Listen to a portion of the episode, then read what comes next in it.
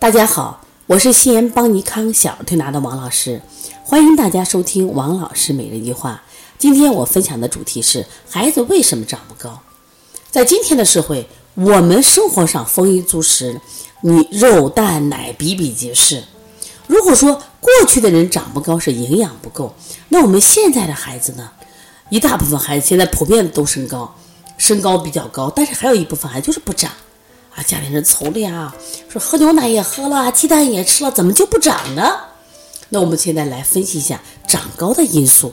从西医角度来说，长高有两个原因：第一个，生长激素的正常分泌；第二个叫骨后板的这个发育。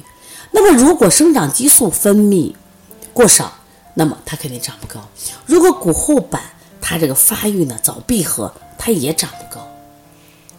那我们现在看看生长激素怎么能分泌正常呢？首先保证充足的睡眠，因此晚上九点到十一点，清晨五点到七点这两个时段是孩子如果熟睡的时候，生长激素分泌最高的时候。哎，我们现在看看孩子睡觉不睡觉？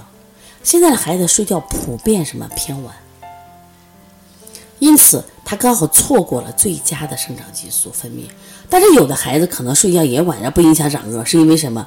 有的孩子先天是什么呀？生长激激素啊密度分泌比较高的体质，我们讲富含生长激素比较高的体质啊，他就一直可以分泌啊。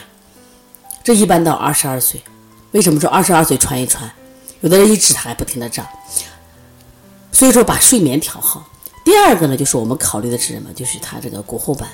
骨后板就是我们的软骨，我们长骨的软骨，就像我们吃的大骨头的软骨，它是啥？软骨变硬骨，软骨变硬骨，不断的增长，不断的增长，所以长骨不断的增加，你都长高了。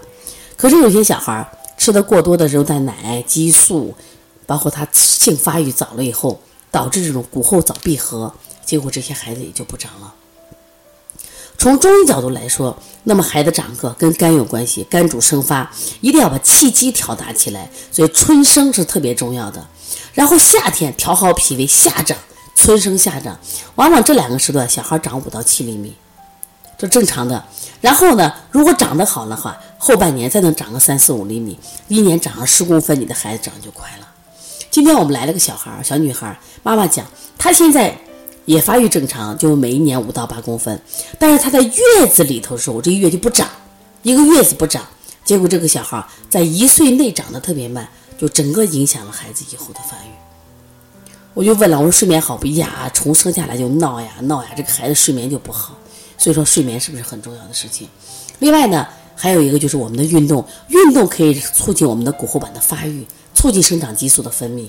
另外，我给大家推一个增高点，增高点特别重要，在哪儿呢？就是脚大拇指中心，就是我们的脑垂体，它能促进什么呀？我们的这个生长激素的这个分泌。说坚持要做做。另外呢，像阳陵泉呀、足三里呀，它都是帮助我们什么呀？助高的。我们在前段时间开了一个堂课，叫抑制增高，那希望大家都可以好好学一学，学一学呢。我想呢，在这个春暖花开。春生夏长的大好时机，让我们的孩子赶上这波的长高季。所以每年呢，不要什么呀，错过这个机会。说一年至少保证长到五到八八公分，所以后期的话才能跟同龄孩子有一个什么呀，就是平衡的发展。如果你早期长得晚了，后面机会就少很多。如果你有什么问题，可以直接拨打我的电话幺三五七幺九幺六四八九。如果想购买邦尼康的相关课程，我们在人人讲。